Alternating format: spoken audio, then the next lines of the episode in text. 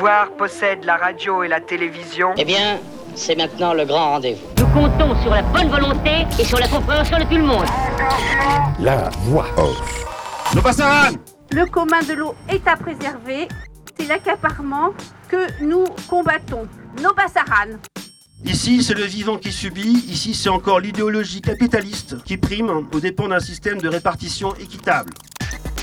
Notre présence ici montre notre détermination, notre vigilance, notre engagement citoyen et associatif pour défendre et promouvoir un modèle agricole respectueux et éthique, un modèle agricole qui a fait ses preuves, qui est en train de faire ses preuves. Nos Bassaran Nos Bassaran Nos Bassaran Nos Bassaran les méga bassines ne passeront pas. Et avec elles, les ravages de l'agro-industrie ne passeront pas. Et dans l'histoire qu'on va aujourd'hui vous raconter, la méga bassine n'est pas passée parce que des gens vigilants étaient là pour s'y opposer. Salut les amis, c'est la voix off pour un reportage qui aurait pu être enregistré n'importe où en France, et pourquoi pas dans un petit bled pas très loin de chez toi. En l'occurrence, vous voici dans le sud de l'Indre-et-Loire, région centre, un samedi après-midi de la fin décembre 2023. Manifestation d'une centaine de personnes dans le village de Champigny-sur-Veude, pas très loin du petit patelin de Chavaigne, où l'on a eu vent d'un projet, non pas de méga bassine, mais d'une très grosse bassine de quand même 3 hectares. Et au-delà des bassines, il sera aussi question de méthaniseurs et de fermes de presque 1000 vaches. Pour en parler, on va dans quelques instants retrouver notre copain Romain l'apiculteur de la Confédération paysanne. Mais on commence tout de suite avec une paysanne, elle aussi de la conf. Salut Lulu. Salut. Ça fait longtemps que tu es à la Confédération paysanne Depuis que je suis installée paysanne, euh, je cotise depuis 6 ans et au comité depuis 2 ans. C'est quoi ton exploitation? Maraîchage bio. Tu trouves le temps de venir dans des manifs? Parce que c'est pas la première fois que je te croise. Qui s'occupe de l'exploitation pendant ce temps-là, etc. Là, ça va, c'est l'hiver, c'est plutôt une période propice pour euh, venir faire des rassemblements. Mais tu fais ça aussi le printemps ou l'été. hein. Disons qu'on s'organise pour pouvoir faire de la partie syndicale, quoi, tu vois. Tout ce qu'il y a à faire, je le fais en amont pour pouvoir être là, parce que je me vois pas pas être là, quoi. Pourquoi tu es là? Pour un petit projet de bassine dans le 37, le premier de ce nom, qui n'aura pas lieu, ainsi que les suivants. Il ne s'agit pas que de ce projet ponctuel-là. Non, c'est la partie immergée de l'iceberg. Si ça, ça passe, tout passe, et c'est hors de question qu'il y en ait chez nous, quoi. Et qu'il y en ait tout court, que ce soit dans notre territoire ou, euh, ou ailleurs. Quand on voit comment ça se passe ailleurs et les galères qu'ils ont à l'heure actuelle, faut pas que ça commence ici, quoi. Ce n'est pas une solution. Ils te disent oui, mais regardez, enfin, vous auriez de l'eau à disposition pour vos magnifiques cultures bio, je suppose. Pas du tout. Là, là en plus, c'est pour des cultures qui vont alimenter un méthaniseur. C'est même pas pour de la bouffe humaine. Donc, à un moment donné, euh, zut, on va privilégier euh, l'autonomie énergétique plutôt que l'autonomie alimentaire. Ça marche pas, quoi.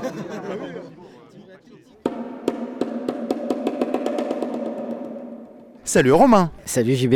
Qu'est-ce qu'il y a dans le marqué sur le dos de Vincent là qui est devant nous? Vincent paysan qui a donc un drapeau de la Confédération paysanne et puis il a un panneau dans le dos aussi. Que je vais lire, c'est l'eau n'est pas une marchandise. La question de l'eau aujourd'hui, c'est comment euh, c'est de plus en plus une ressource au service d'un monde euh, qui marchandise l'alimentation. Donc l'eau, c'est une composante euh, de plus en plus directe de rendement. Il y a une problématique d'accaparement de l'eau pour euh, un système euh, agricole euh, qui lui ne vit que sur la question d'avoir des marchandises à vendre quoi. Et on dit que l'eau ça doit pas seulement se voir comme une ressource pour ça en fait quoi que c'est un commun que d'avoir des discussions sur les arbitrages qu'on doit avoir sur les utilisations de l'eau et que en plus on est dans un contexte où on le sait bien l'eau se raréfie en termes de disponibilité alors c'est de plus en plus aléatoire hein, selon les projections climatiques Donc on ne parle pas de la qualité. et ça fait partie du sujet aussi, la question du commun de l'eau. quoi. Et le commun, ça veut dire, c'est pas juste l'agriculture qui, dans son précaré, au service d'intérêt, on le sait, doit décider de son usage de l'eau indépendamment de tous les autres usages. Et c'est bien ça qu'on veut dire dans l'eau est un commun et non pas d'ailleurs un bien commun, est un Mhm. commun. Aujourd'hui, en ce samedi, on a été convié à un rassemblement parce qu'il y avait un projet de bassine entrepris par un exploitant agricole qui, semble-t-il, euh, se serait rétracté. Bon, on peut comprendre que ce monsieur n'ait pas envie d'avoir un Sainte-Soline euh, à ses portes. Au-delà de ce cas particulier, en fait, la mobilisation est maintenue. Au-delà même de ce projet-là, oui. Il s'agit aussi de maintenir une pression et aussi d'envoyer un message. Si quelqu'un a l'idée stupide de mettre une bassine quelque part, il aura face à lui une opposition avec non seulement la Confédération paysanne, des gauchistes divers euh, et euh, variés, les sous-vêtements de ma mère. Et compagnie. Euh, oui, oui, oui, tu résumes le truc. Après, pour entrer dans le détail, c'est vrai que bon, ce projet, il a donné des éléments, euh, l'agriculteur, pour dire qu'il n'y aurait pas de faisabilité financière et que pour cette raison-là, il ne ferait pas euh, le projet, en disant aussi qu'il ne voulait pas un Sainte-Soline ici. Bon, Un, un pote m'a dit oui, attends, si c'est pour de la retenue collinaire, c'est pas pareil que s'il pompe dans les nappes. Mais en fait, en étudiant un peu le truc, effectivement, il s'agit de retenue collinaire, donc euh, soi-disant récupérer les eaux de ruissellement. Au-delà de ça, il était aussi question de pomper de l'eau dans la Veude, qui est un cours d'eau qui passe pas loin d'ici, et aussi dans ces ruissellements, il y avait peut-être aussi des eaux de source. En fait, la particularité de ce projet, c'est qu'il est sous les dimensionnements qui demandent euh, une vraie autorisation. On est plus en mode déclaratif. Donc effectivement, nous, ce qu'on sait sur le projet, c'est le dossier déposé pour déclarer les travaux et pas demander une autorisation, puisqu'on est en dessous des seuils qui Ah déclenchent les Pour passer procédures. sous les radars. Exactement. Au-delà même que le projet se fasse pas sur des éléments qui sont invoqués de manière financière, en termes qu'il n'y aurait pas de rentabilité de ce projet-là. Un, c'est pas parce que ce projet-là se fait pas qu'il ne pourrait pas en déposer un autre. Et on a un peu vent. On est tous habitants d'un territoire et on sait un peu ce qui se dit et ce qui se passe sur le territoire. Pourquoi pas ce projet-là sera abandonné, ce qui n'est absolument aucune garantie sur le fait qu'il n'y ait pas un autre projet? On a déjà des infos un peu là-dessus. Et la question, c'est qu'est-ce qu'il y a dans le document qui a été déposé sur des éléments financiers? C'est des investissements absolument faramineux qui, semble-t-il, devaient être rentabilisés non pas seulement sur la pseudo-augmentation de rendement avec un prix de marché, etc. Il y avait un retour sur investissement, rien que de ce point de vue-là, énorme. Donc il n'y avait pas de subvention publique, donc ça a imposé un modèle économique derrière de rentabilité. Et donc c'était équipé de panneaux photovoltaïques flottants sur la bassine pour produire de l'électricité et pour que ça rentre dans le modèle économique. Et ce dimensionnement étant insuffisant, ne permettrait pas la rentabilité. Quelque chose qui m'a sauté au visage, c'est le côté euh, greenwashing. Aujourd'hui, il faut habiller les projets. hein. Oui, Euh, voilà, donc après, ça. on rentre dans de la communication. Pourquoi pas du mensonge? Là, il y a le président de la Chambre d'agriculture, Henri Frémont, qui communiquait sur le fait que euh, c'était pas une bassine, que c'était un lac ou un étang. Enfin, on est complètement dans des éléments euh, mensongers, quoi, parce qu'un lac, il n'y a pas une bâche au fond. Euh, on va pas forcément pomper. Tiens, d'ailleurs, là, le rendez-vous, il est sympa, parce que là, on a un lac, c'est sur la commune de Champigny. Ben, en amont, il y a deux rivières. Ça a été certainement creusé autour, je sais pas, le cubage de retenue d'eau. Et après, derrière, ça s'écoule dans euh, la Veude, quoi, etc. Et ça suit son chemin. Il n'y a pas de bâche, il n'y a pas de pompage. voilà, ça, c'est un étang. Mais du coup, les éléments que M. Frémont euh, évoque pour euh, comparer le projet là, sur lequel on va aller, qui est abandonné, et de comparer ça à des lacs en disant, mais enfin, il n'y a pas de problème, parce que des lacs, il y en a des centaines et des milliers. Déjà, un, sur des dimensionnements comme ça, je ne suis pas sûr qu'il y en ait des centaines et des milliers, mais il y a quand même une, une échelle différente entre des milliers et de comparer euh, le type de structure qui a été faite à des lacs. quoi. C'est faux de dire ça. C'est entretenir dans l'opinion publique des éléments, mais qui fantasment en dehors de la réalité et d'invoquer là aussi du greenwashing. Ça n'est qu'un lac, c'est qu'un élément normal de nos paysages, de la nature. C'est pas le cas en fait. Et donc après, le côté retenue collinaire, ça veut dire qu'il y a un relief qui est supérieur à la bassine, comme tu disais tout à l'heure, il y a de l'eau du ruissellement. Là, ça pourra alimenter un lac et ensuite ça file quoi. Là, on va voir qu'effectivement, il y a un bassin versant qui est quand même pas très important, qu'on est dans le bas et effectivement dans les éléments qui étaient déposés dans le dossier, la question d'alimenter cette réserve en eau, euh, il y a quand même des grosses zones d'ombre sur d'où va venir l'eau. Alors effectivement, il a invoqué la question d'une partie des eaux de ruissellement de l'aspect euh, collinaire et géographique. La question reste entière sur la question du pompage. On sait qu'il y avait des pompes, et- mais du coup, elles vont chercher l'eau où? Et ça, c'est des zones d'ombre. Il était discute. question de pomper dans la Veude, euh, le cours d'eau qui passe par là. hein. Dans la Veude, pourquoi pas ailleurs, mais après les éléments de qu'est-ce qui va être prépondérant, tout dire, oui c'est une retenue colidaire, euh, vous inquiétez pas, il y a 95% et si jamais les 5% restants on va les pomper, le but c'est que la bassine soit remplie. Donc après quand tu as plein de sources comme ça, tu peux facilement dire et entretenir aussi un mythe, c'est un fonctionnement de lac avec les retenues collinaires, il y a suffisamment d'eau qui coule, etc. Après il y a des études hydrologiques chiffrées qui vont être euh, là-dessus. Donc il y a le syndicat de rivière d'ici, etc. qui est de bassin de la Manse. Donc il y a aussi des organismes qui, eux, ont des ressources documentées, bibliographiques, enfin, sur les, les questions de volume, de prise de mesure et d'indicateurs. Comment ces indicateurs ils sont pris en compte dans l'étude aussi? Et tout ça, bah voilà, ça passe sous les radars. C'était dans le cas d'un truc déclaratif où il n'y a pas vraiment.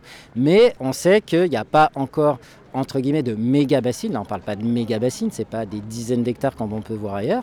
On sait qu'ici, on est dans le bassin céréalier sud-ouest de l'Indre-et-Loire, qu'à côté, c'est la Vienne, là où il y a déjà ça. Après, c'est les Deux-Sèvres, etc.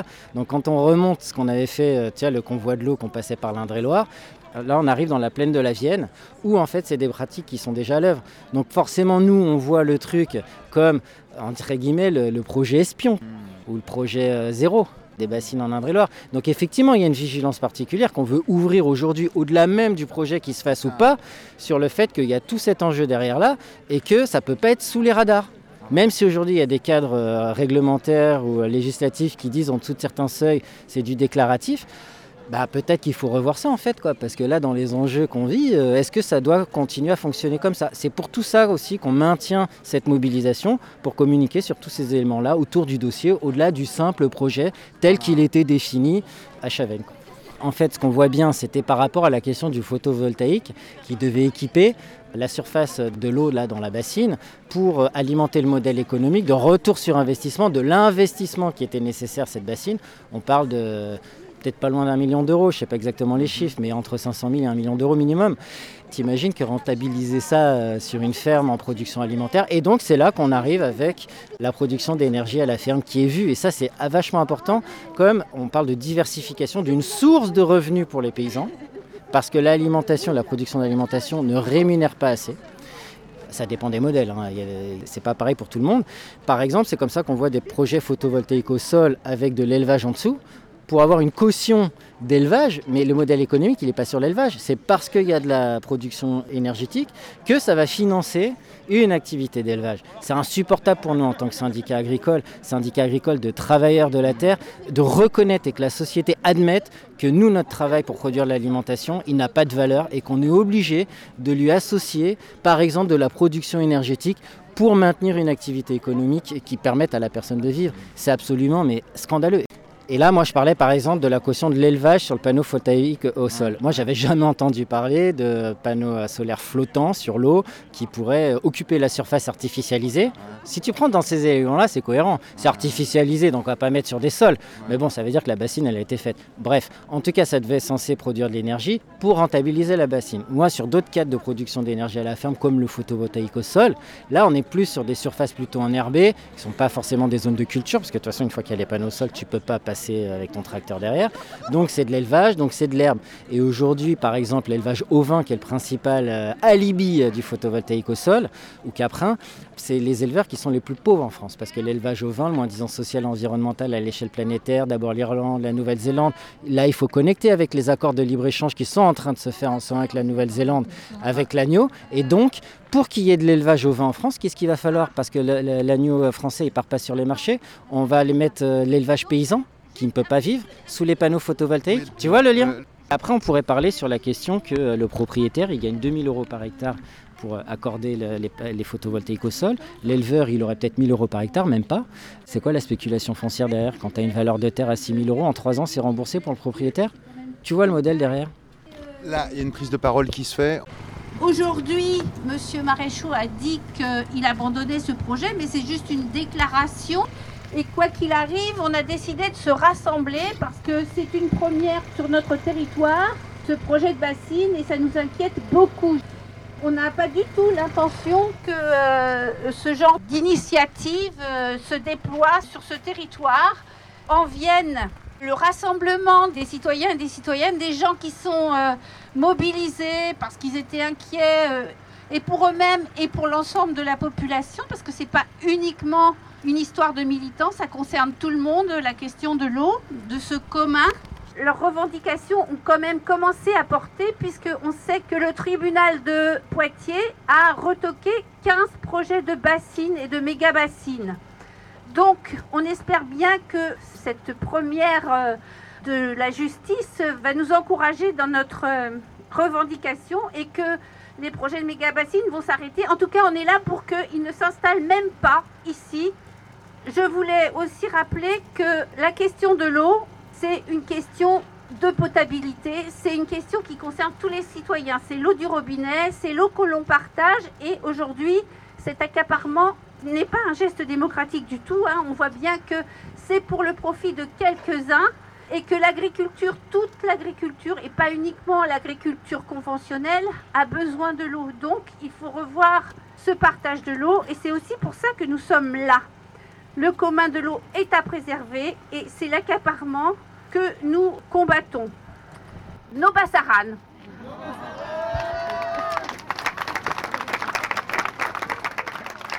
Avant de donner quelques détails pratiques, juste revenir sur euh, un premier article qui est paru. Euh, Monsieur Maréchaux indique qu'il abandonnerait son projet par euh, un souci de rentabilité. Donc pour nous déjà c'est bien la preuve que sans argent public, ces projets de bassines ne sont pas rentables.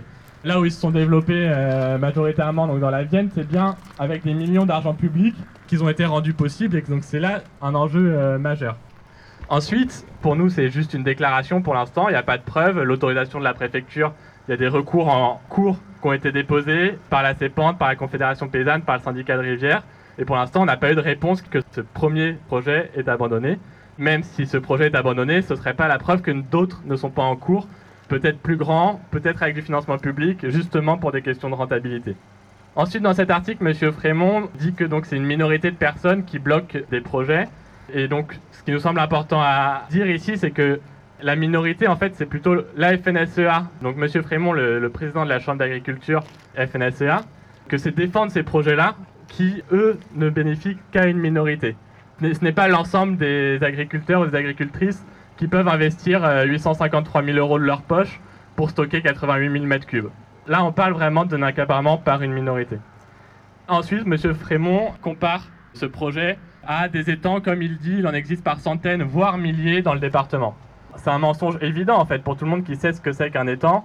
Il n'y a pas de pompage dans un cours d'eau pour remplir un étang.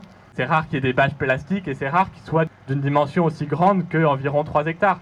Le but de la FNSEA quand il passe ce message, c'est de créer de la confusion et de rester dans un certain déni sur des enjeux donc climatiques, sur des enjeux de partage de l'eau, où il y a une incapacité à changer de modèle et où du coup ils emmènent par leur modèle l'ensemble des agriculteurs et des agricultrices et nous avec dans un mur.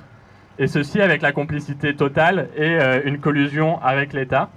C'est ça qui crée de la tension en fait, c'est ce déni et c'est ces mensonges qui créent de la tension entre une population et des gens qui sont juste euh, réalistes par rapport au problème et un syndicat majoritaire qui fait le jeu de la victimisation et qui favorise le déni quand on en vient aux enjeux environnementaux.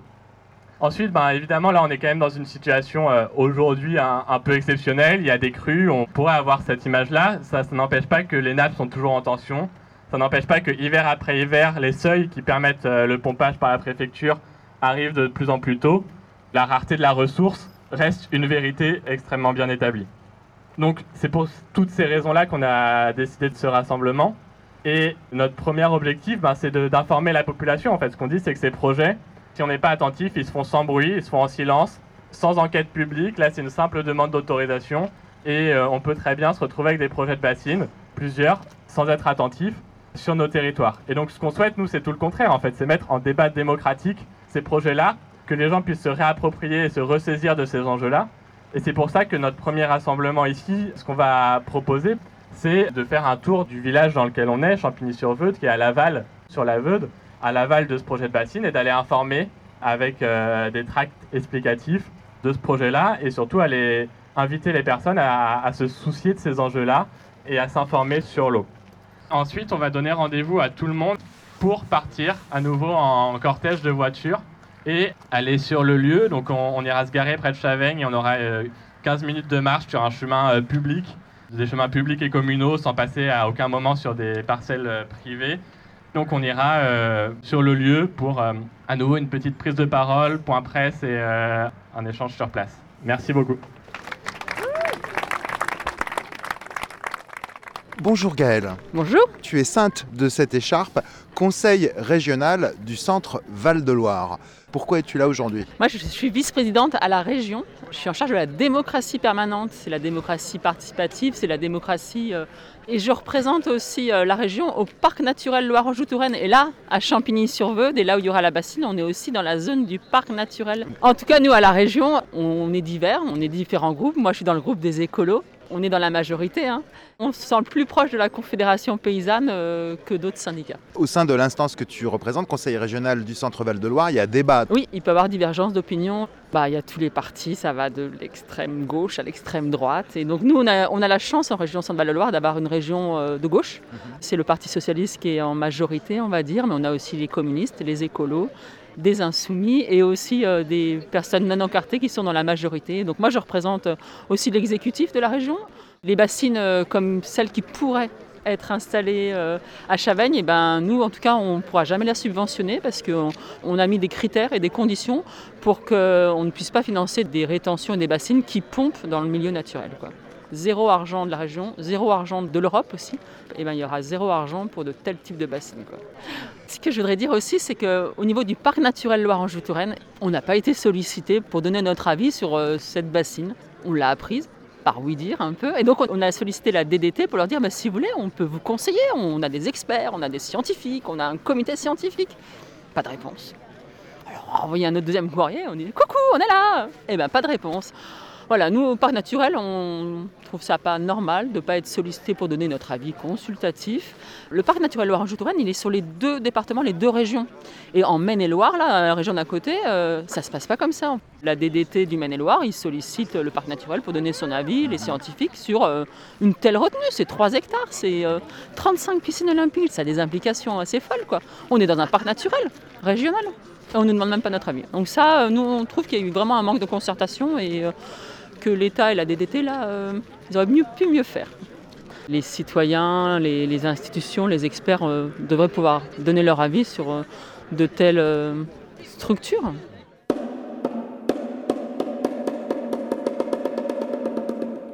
Décidément, ce genre de rassemblement, mais c'est toujours l'occasion de croiser les copains. Et là, une voix que vous allez reconnaître certainement si vous êtes des fidèles de cette émission, celle de notre ami Gilles Deguet. Salut Gilles. salut à tous.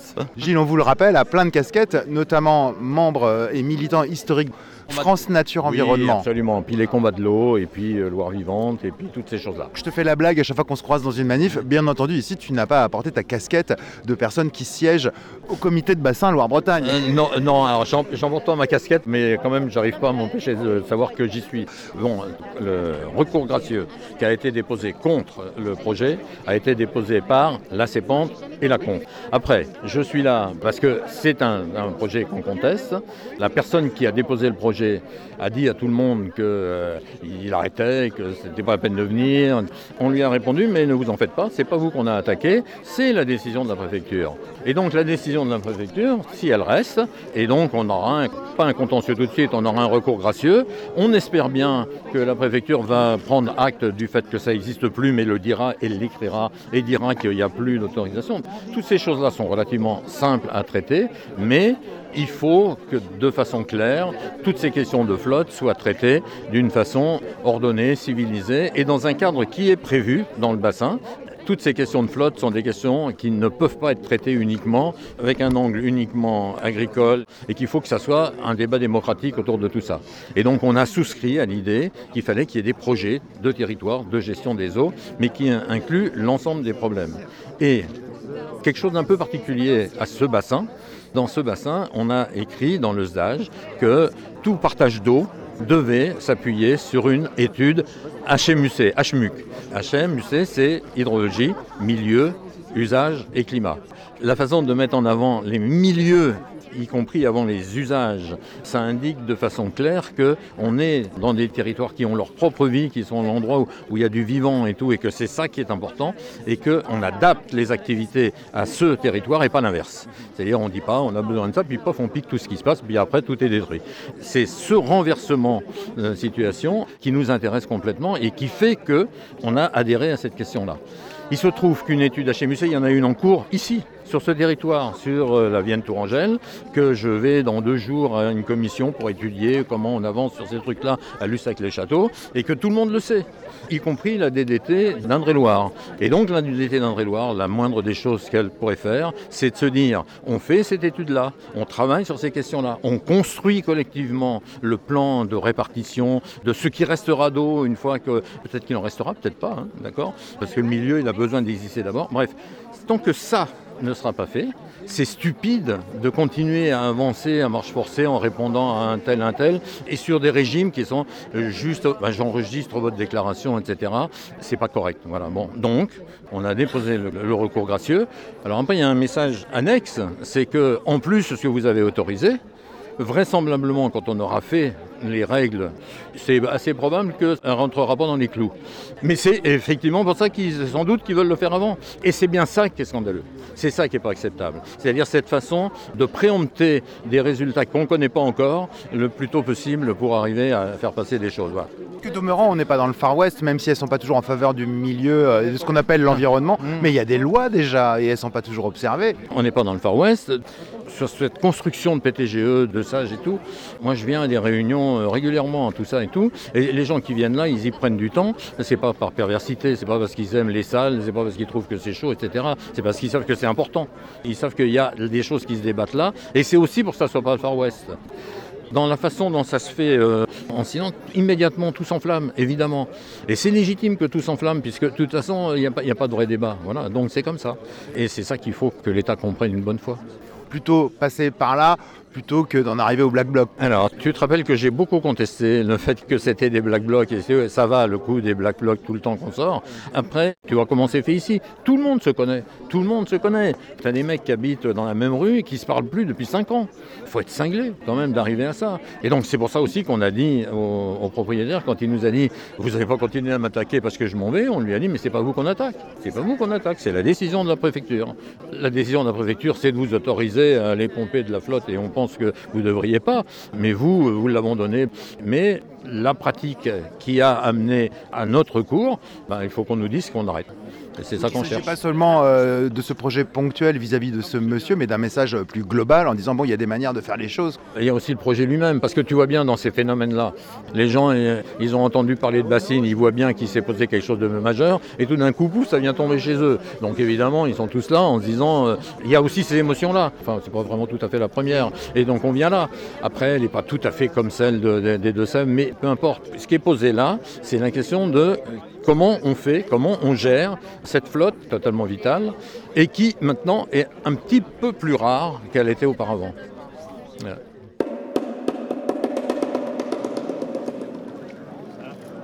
Bonjour Vincent. Bonjour. Alors tu te balades avec ce panneau marqué L'eau n'est pas une marchandise. En plus, tu portes un drapeau de la Confédération paysanne. Oui, parce que je suis paysan et euh, adhérent à la Confédération paysanne.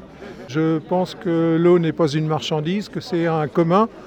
En ce moment, il y a des gens qui en accaparent euh, une partie euh, pour euh, un usage mercantile. Toi, tu n'es plus en activité, mais alors depuis peu. Oui, retraité depuis deux ans maintenant. Euh, J'ai largement dépassé l'âge de la retraite puisque je l'ai prise à 67 ans et demi. En discutant de ci, de là sur ce rassemblement, Vincent, il s'agit bien sûr de s'opposer à ce projet de bassine là particulier. Il semblerait que le propriétaire donc se soit rétracté et veuille plus le faire. Mais en fait, ça dépasse le cadre de ce projet ponctuel. Il s'agit aussi d'envoyer peut-être un message en disant mais on ne fait pas n'importe quoi, n'importe comment. Euh, Peut-être d'envoyer le message ne faites pas n'importe quoi, n'installez pas des bassines partout. Ce problème de l'eau est crucial.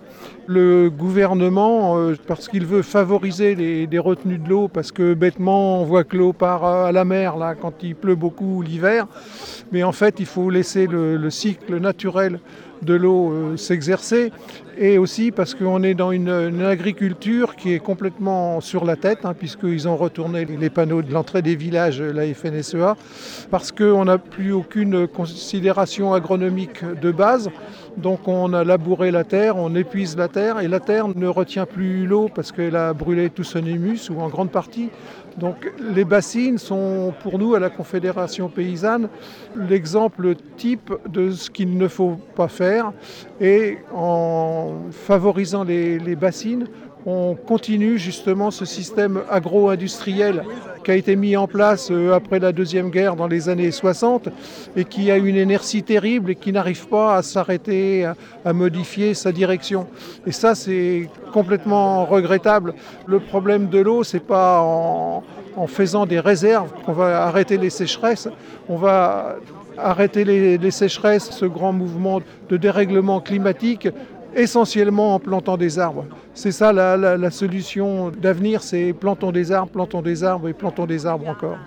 Toi qui es de ce monde paysan et qui connais les exploitants agricoles, il n'y a pas les blancs et les noirs, les gentils, les méchants.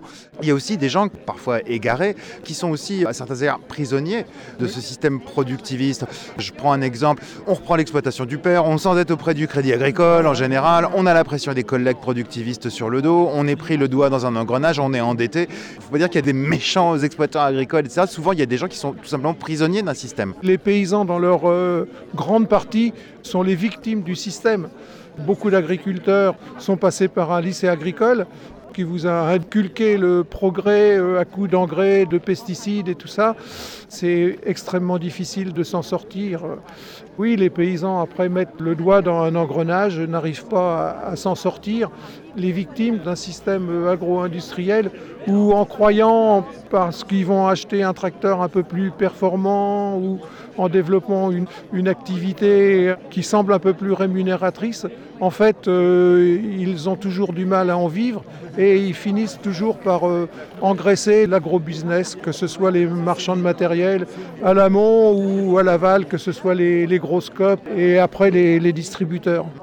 J'ai assisté à une conférence que tu faisais, témoignage que gamin, tu as vu ce monde changer. Ce qui m'a particulièrement ému, c'est la manière dont tu as parlé des bêtes, les bêtes de trait. Tu as connu ce monde euh, où on labourait encore avec des animaux et gamin, tu as des souvenirs de voir le tracteur arriver et remplacer les bêtes. C'était l'exploitation de mon père, oui. C'est l'un de mes premiers souvenirs d'enfance parce que j'avais 3 ans et j'ai réellement vu euh, les chevaux monter dans la bétaillère pour aller à la boucherie, clairement. Quoi. Ça marchait bien le cheval? Oui, bah, c'était quand même euh, physiquement pénible.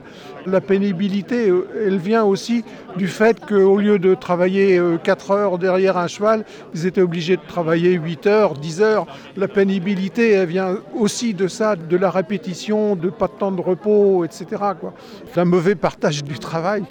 Sur ma ferme, en fin d'activité, j'avais un élevage de bovins. On engraissait les, mâles et bon, malheureusement c'était dans un système classique où certes ils utilisaient du fourrage mais aussi ils étaient complémentés avec des céréales. Et euh, moi j'ai refusé de me mécaniser pour la distribution des céréales et je faisais ça euh, au seau sur une brouette. Ça me prenait une heure tous les jours. Je ne mettais pas un tracteur en route. C'était satisfaisant euh, aussi d'un certain niveau. Et, J'ai jamais pris ça comme étant dévalorisant de faire du travail physique, manuel. on a vécu dans une époque aussi où oui, tout ce qui était travail manuel, c'était dévalorisé. Alors qu'un travail manuel et avec un exercice physique, euh, je ne vois pas pourquoi euh, ce serait moins noble que de travailler avec un stylo. Et... Ça fait longtemps que tu es à la conf, toi, Vincent? Conf, Confédération Paysanne. Moi, j'ai été au tout début de la conf, quand elle s'est formée en, en réunissant les paysans travailleurs et puis d'autres euh, syndicats qui étaient dans la même mouvance. Ça devait être en 84 et après, bah, je suis tombé, comme beaucoup de paysans, dans le cycle infernal. Euh, on veut s'en sortir, euh, on s'agrandit, on emprunte et on travaille de plus en plus pour rembourser les investissements. Et voilà. Pendant un moment, je n'ai plus milité euh, à, la Confédération paysanne, voilà, parce que j'avais pas le temps. J'avais une famille à élever, j'ai eu quatre enfants, voilà. Et maintenant, eh ben, je suis content d'avoir du, du temps et, de rattraper un petit peu ce que j'ai pas pu faire pendant une dizaine d'années, une vingtaine d'années. Toi qui as connu 40 années euh, pour le moment d'existence de la Confédération paysanne, il y a 25 ans, ça m'est arrivé d'aller interviewer des exploitants agricoles, le discours sur les bio, euh, ils ricanaient, euh, etc. Est-ce que tu as l'impression que ce regard de la part des collègues, il a changé? Est-ce que tu penses que le discours de la conf est un peu plus audible aujourd'hui dans le milieu agricole? C'est compliqué, je pense qu'il est peut-être un peu plus audible, je pense qu'on marque un petit peu quand même les les esprits. Mais il y a tel euh, lobby en face. Euh, mais on peut remarquer qu'il y a 25 ans, bio, ça faisait ricaner tout le monde. Et aujourd'hui, c'est devenu une valeur marchande. Complètement. Et c'est pour ça que l'agriculture paysanne que l'on défend, eh ben oui, peut-être que dans 30 ans, on ricanera plus et qu'on s'apercevra que c'est une vraie valeur. Parce qu'il ne faut pas oublier que 80% des paysans euh, dans le monde travaillent encore à la main ou à peine avec de l'attraction animale. Là, on est dans une, c'est une agriculture euh, européenne ou américaine euh, extrêmement mécanisée. Et cette agriculture-là euh, surproduit Par après, on nous sort des chiffres qu'il y a 30% de produits qui vont à la benne, et ce qui est complètement absurde. Donc les mentalités changent malgré tout. C'est lent, mais ça change. C'est très lent, c'est très lent.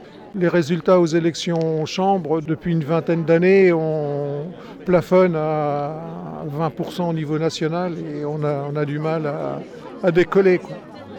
Bonne manif à toi, mon camarade. Merci.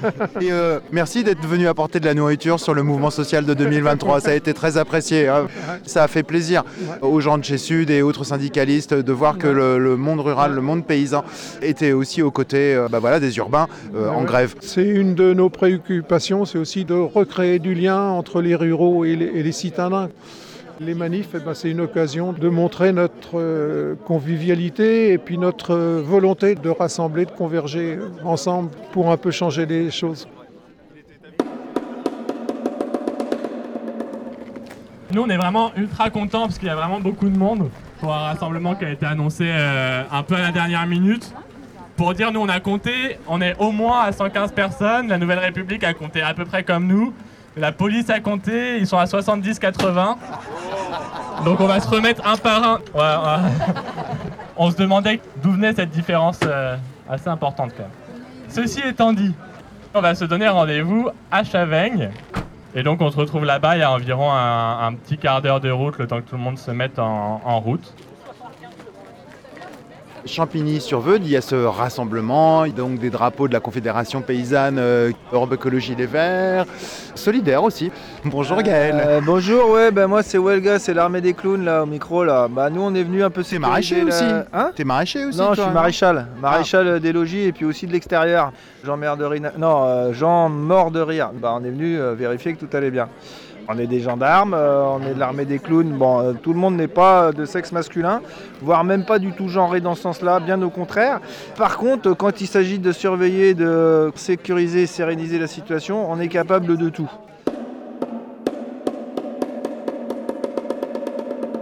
Les 115 manifestants manifestantes, selon l'orga donc, moins selon les forces de l'ordre, ont donc rendez-vous à Chavaigne où l'on se retrouvera dans quelques instants.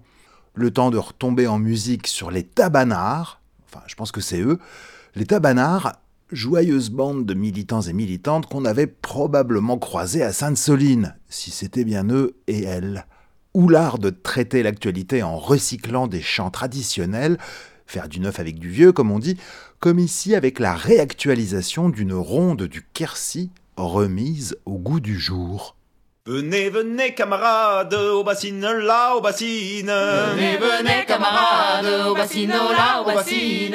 Venez, venez camarades, au bassine là, au bassine. Venez, venez, camarades, au bassine, là, au bassine. Pour faire le premier pas, la bassine elle se videra. Pour faire le premier pas, la bassine elle se videra. Le grillage qui l'enserre, la bassine là, la bassine. Le grillage qui l'enserre, la bassine, là, la bassine. La pince le coupera, la bassine elle se videra. La pince le coupera, la bassine elle se videra. La pompe qui l'abreuve, la bassine là, la bassine. La pompe qui l'abreuve, la bassine, là, la bassine. La meuleuse la coupera et la confe la volera. La meuleuse la coupera et la confe la volera.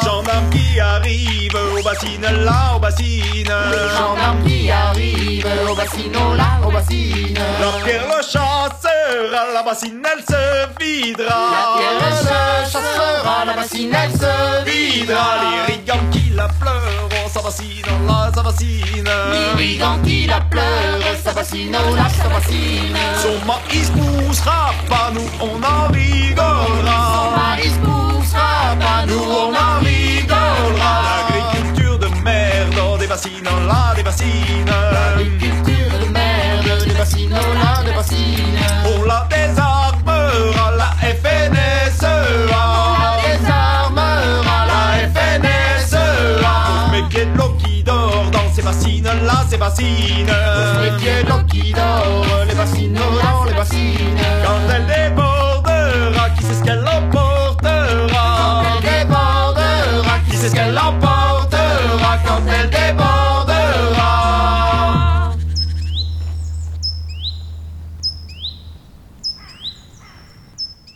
On a donc pris les voitures pour se retrouver quelques kilomètres plus loin dans le petit village de Chavaigne.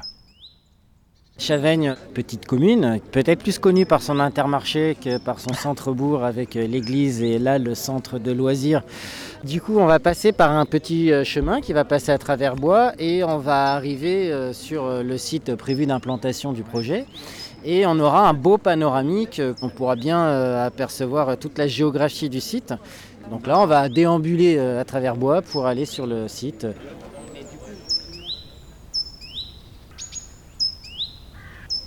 Bonjour Paul. Bonjour. À quel titre as-tu pris la parole? Je suis membre du collectif qui organise, un des membres de l'Inter-Orgao. Il y a plusieurs collectifs qui sont mobilisés là, dans le département sur le sujet. Je fais partie de ce collectif-là. Tu as des compétences particulières, non? En hydrogéologie ou agriculture? En agriculture, oui. Je suis animateur syndical pour la Confédération paysanne. On a emprunté un chemin euh, qui va nous emmener où? Bah, L'idée c'est d'aller devant la ferme de euh, monsieur Olivier Maréchaux, donc le porteur de projet de euh, la bassine que l'on conteste par cette mobilisation. Donc une des premiers projets de bassine dans l'Indre-et-Loire. Ça remonte doucement depuis la Vienne et on voit que ça arrive dans notre territoire.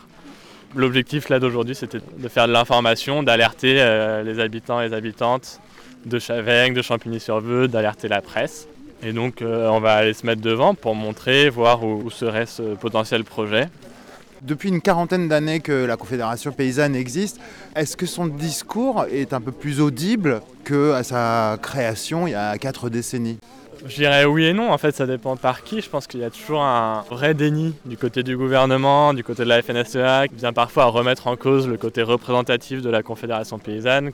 Mais je pense que dans la société en général, dans la population et dans le monde agricole, les, enjeux qui sont portés par la conf, ils sont de plus en plus évidents. Euh, les enjeux environnementaux, les enjeux sociaux, les enjeux de revenus, les enjeux de désertification, que nous on ne souhaite pas une agriculture euh, sans paysans, euh, dans des fermes énormes, intransmissibles, qui valent des millions, euh, rachetés par des entrepreneurs ou par des fonds privés. Ce que dénonçait la conf euh, est sous nos yeux, donc c'est compliqué de le nier maintenant. Et je pense qu'à ce sens-là, on est entendu et soutenu par une, une large part de la population.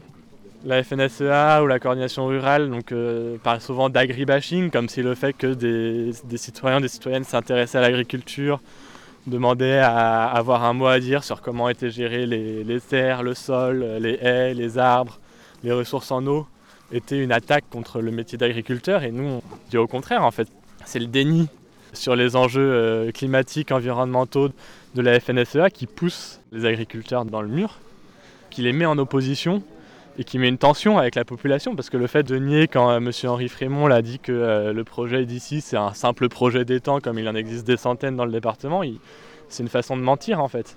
Ces mensonges-là vont créer de la tension entre une corporation d'agriculteurs qui fait corps autour d'un déni de réalité et euh, des citoyens et citoyennes inquiets qui voient très bien que le cours d'eau baisse, qu'il va falloir partager la ressource, qu'on va pas pouvoir continuer à faire du maïs dans des terrains qui ne sont pas du tout faits pour ça. À ce titre, la Confédération paysanne est entendue et que sa parole est aussi attendue. Quelque chose qu'on martèle aussi au cours de ces émissions sur l'eau et, euh, le monde agricole et, le distinguo qu'on fait entre paysans et exploitants agricoles, c'est qu'il n'y a pas de gentils et de méchants dans cette affaire et qu'il y a aussi beaucoup d'exploitants agricoles sur des modèles 30 glorieuses, etc., qui sont aussi pris le doigt dans un engrenage. Il y a aussi dans ce monde, donc dans des adhérents de la FNSEA, des gens qui sont victimes de ce système. C'est sûr, hein, soit on continue un peu une fuite en avant au bénéfice de quelques-uns uniquement, ceux qui auront leur bassine, euh, ceux qui auront réussi à s'adapter aux nouvelles technologies, au numérique, à la robotique. Une fuite en avant qui va continuer à se faire aux dépens de tous les gens euh, qui euh, se pensent forcés de suivre mais qui s'endettent et qui finalement n'y arrivent pas, qui va se faire aux dépens des gens qui n'auront pas eu leur bassine et qui du coup eux auront des interdictions de prélèvement très tôt dans l'année, tandis que les autres pourront irriguer. C'est évident qu'il y a beaucoup d'agriculteurs victimes de ce système-là dans lesquels on les a poussés. Ce qu'on souhaite, c'est ait les financements énormes, hein, les, millions d'euros qui sont mis là par le gouvernement qui souhaite des bassines sans aucune réserve. Ces millions-là, ils devraient plutôt euh, aller accompagner l'installation, euh, aller accompagner du changement de pratique, aller sur de la recherche euh, de nouvelles variétés, de nouvelles semences paysannes qui ne soient pas brevetées par des multinationales et plus adaptées au milieu, aller sur des techniques de travail du sol qui font que euh, l'eau euh, s'infiltre mieux, qu'elle est gardée dans les nappes, C'est tous ces enjeux-là en fait qui méritent euh, des financements. C'est vraiment urgent qu'on aille dans cette direction-là, au lieu de mettre des œillères, de faire comme si le seul problème c'est qu'il y avait trop d'eau en hiver et pas assez en été, mais que à part ça, il n'y a, pas de problème d'eau dans notre pays, que le réchauffement climatique.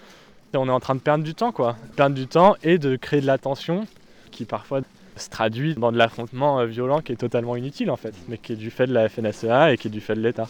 Tu parlais de nouvelles variétés tout à l'heure, une information que j'avais apprise comme ça, mais le maïs, ça arrête de pousser, passer 35 degrés de température.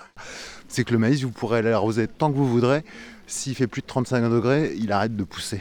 C'est toute une philosophie qui est à revoir, c'est-à-dire soit on essaye d'adapter euh, les ressources aux pratiques qu'on s'est données, aux marchés qu'on a essayé d'exploiter, et on essaye de tordre le réel et d'adapter euh, la nature à nos envies. Et donc dans ce cas-là, bah, on se dit qu'il faut qu'on continue à faire du maïs, que c'est important pour l'élevage ou pour euh, je sais quel marché exportateur. Et en fait, on dit qu'il faut changer de philosophie, il faut partir du réel, des ressources et de leur rareté, du partage qu'on doit en faire. Il n'y a pas que l'agriculture, il y a aussi l'eau potable, il y a aussi des milieux vivants qui ont aussi le droit de bénéficier de l'eau qui leur est nécessaire. En fait, on a tous et toutes besoin d'eau. Et que c'est de cette réalité-là qu'il faut partir pour ensuite adapter nos modèles agricoles à la réalité et pas essayer de tendre la réalité à des modèles agricoles qui sont juste plus tenables. Quoi. J'ai appris aussi une chose aujourd'hui. Il semblerait apparemment qu'un paysan sache mieux compter qu'un policier. On a fait une petite blague parce que ben, nous on est quand même contents là, c'est un rassemblement qui s'est organisé, qui s'est décidé il y, a, il y, a, une semaine. Calme, il y a plein de gens, des gens du coin, on, a, on est allé distribuer les choses dans les boîtes aux lettres. Une des personnes du rassemblement qui s'est mis à compter les gens à part un, c'est un vrai comptage qui s'est arrêté à 115, donc on, devait être autour de 120. Elle a vérifié avec la Nouvelle République parce qu'il faut dire que des fois les comptages journalistiques ne sont pas forcément euh, toujours exacts ou toujours à notre avantage. Et il s'est trouvé que les, policiers étaient arrivés à 70, 80, donc on se demande comment ils comptent. Donc c'est quand même un écart assez important quoi, d'oublier 50 personnes. Euh, c'est les méthodes de comptage de la police. J'ai entendu dire moi, les examens de la police étaient de plus en plus euh, permissifs et qu'on pouvait rentrer dans la police avec des notes de moins en moins élevées, donc peut-être c'est un des facteurs d'explication.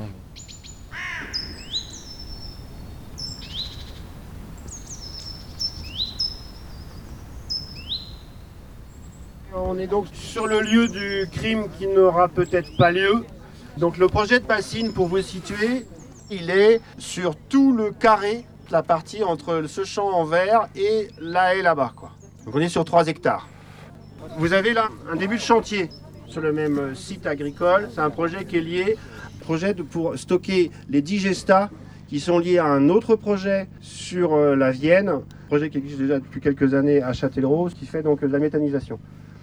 Donc on est bien là sur un modèle agricole qui a été complètement dévié de sortir des énergies euh, fossiles et prendre tout ce qui est possible pour faire des énergies alternatives. Alors là, on est sur du biogaz irrigué à cet endroit-là. C'est aussi pour pouvoir rentrer des matières fermentescibles pour fabriquer de l'énergie. Donc on est sur une déviation totale de qu'est-ce que c'est que la terre. La terre nourricière est complètement déconnectée dans ces projets-là. On est bien sur un truc industriel, on est bien sur quelque chose qui n'a rien à voir avec l'agriculture, mais qui a bien à voir avec une croissance verte. Croissance qui ne nous convient pas. Modèle de croissance qui continue d'être toujours vers, vers davantage, alors que euh, vers quoi on voudrait aller, c'est euh, on s'arrête, on regarde comment on peut euh, nos énergies éviter de les consommer, les réserver. Et la, plus grosse part du volume de l'énergie qu'on a à gagner, c'est celle qu'on ne consommera pas. Donc aujourd'hui, le projet il est retoqué. On a un petit texte à vous proposer et je vais passer le micro. Salut Donc nous sommes à proximité du premier projet de bassine dans le 37. Le dernier Et le dernier. Donc on a bien pris note que le projet n'est plus assumé par le ARL Maréchaux. Il est revenu sur sa décision, mais pas officiellement. Et donc nous, on souhaiterait une confirmation concrète par le retrait du projet auprès de la préfecture et du retrait de l'autorisation donnée par l'État. Ce premier cas de bassine dans le 37 nous indique que l'État est favorable à la fuite en avant imposée par la politique agro-industrielle, mortifère et non éthique. Nous sommes ici citoyennes, gens de peu, membres de structures informelles et d'institutions comme la Conf 37 et la CEPANTE pour porter la contestation de ce type de projet destructeur des capacités d'autonomie alimentaire des zones humides et qui s'accapare nos ressources naturelles. Parce que ici, c'est une zone humide. Les zones humides notées ZRE dans la loi sur l'eau sont vitales pour la diversité de la faune et de la flore qui s'y trouve. En laissant des zones humides en place, nous privilégions l'infiltration d'eau dans le sol, sa filtration naturelle alimentant les nappes en eau propre. Et le développement biologique des rivières, de leurs abords et de leurs équilibres dépend de tout cela. Il est donc aussi question de l'alimentation en eau potable. Donc c'est bien la question de nous toutes et de nous tous aujourd'hui.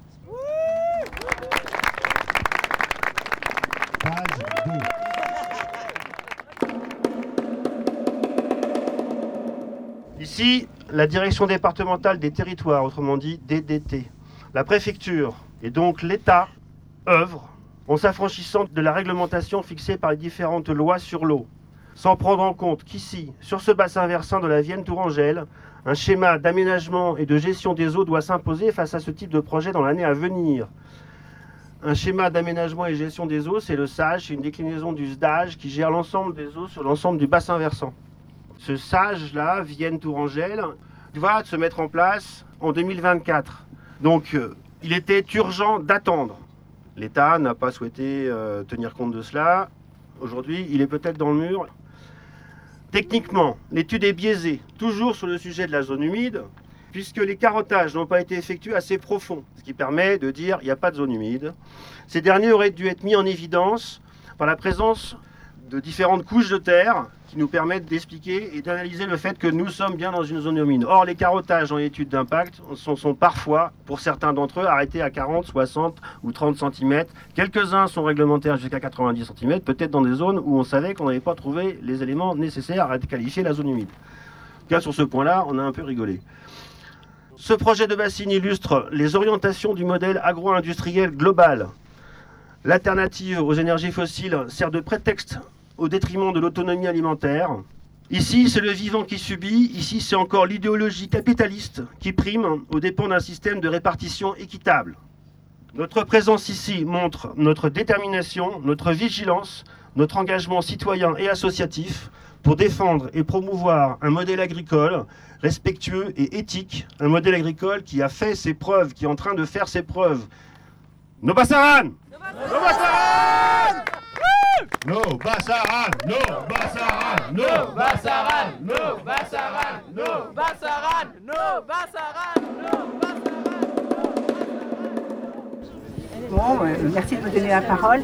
Alors moi j'interviens parce que j'habite à Courcouet, donc j'interviens comme citoyenne euh, et pour vous sensibiliser sur euh, un méthaniseur qui est en place à la Croix-Morin à Courcouet. C'est deux méthaniseurs, 85 tonnes par jour, c'est énorme.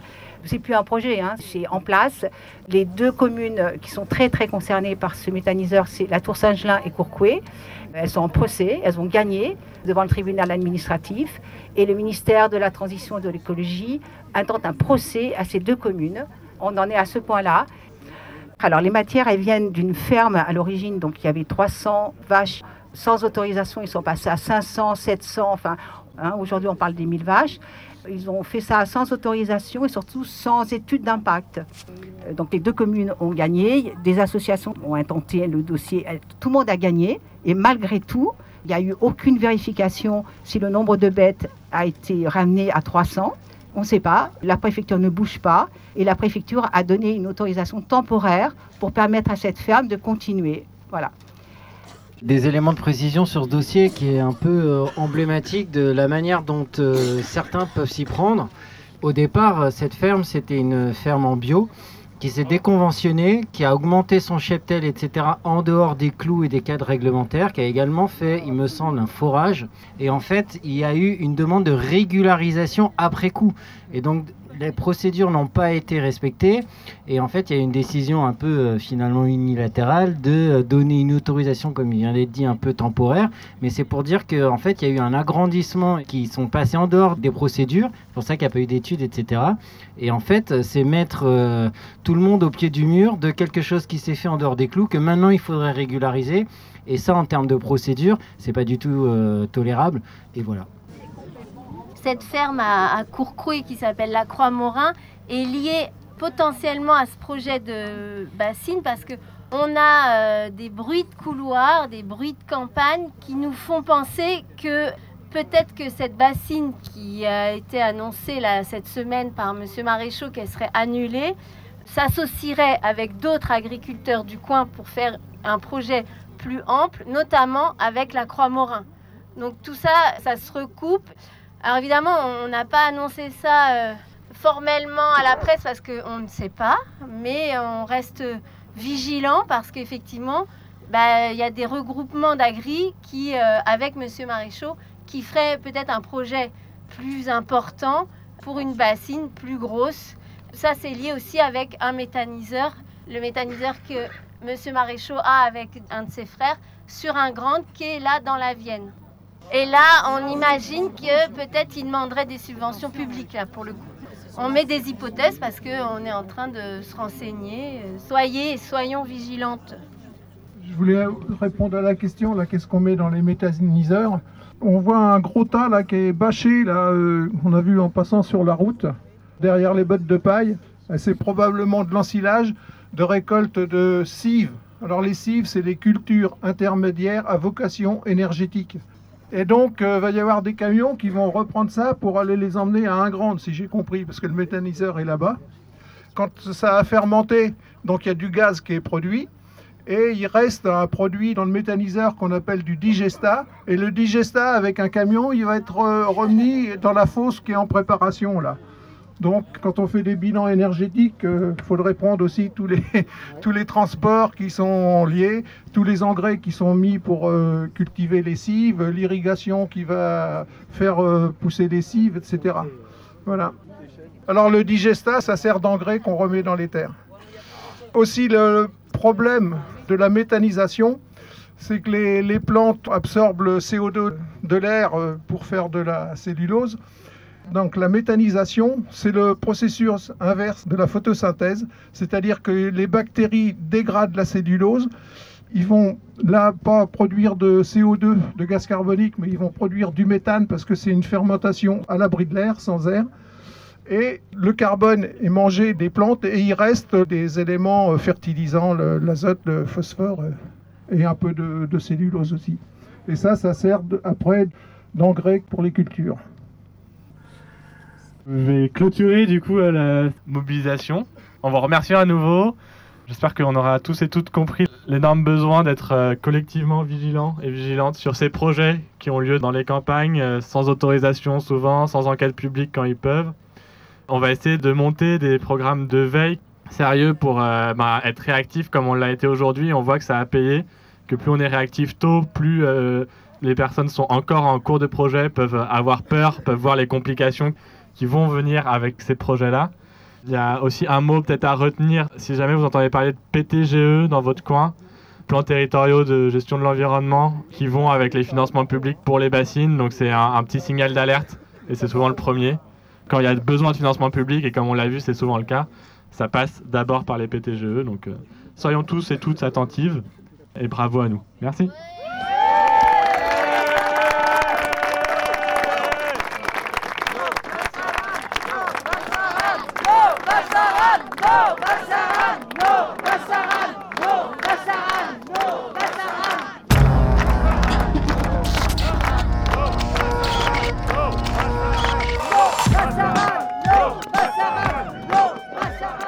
Nobasaran et la bassine n'est pas passé grâce à la vigilance de citoyennes et de citoyens.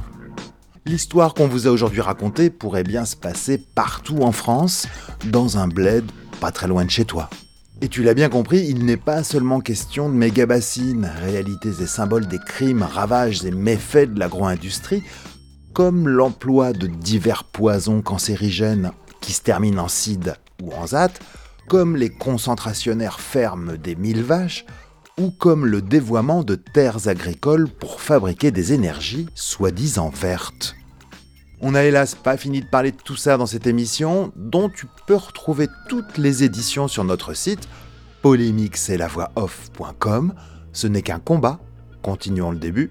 Salut Terminé. Les petits comptes alternatifs doivent s'arrêter maintenant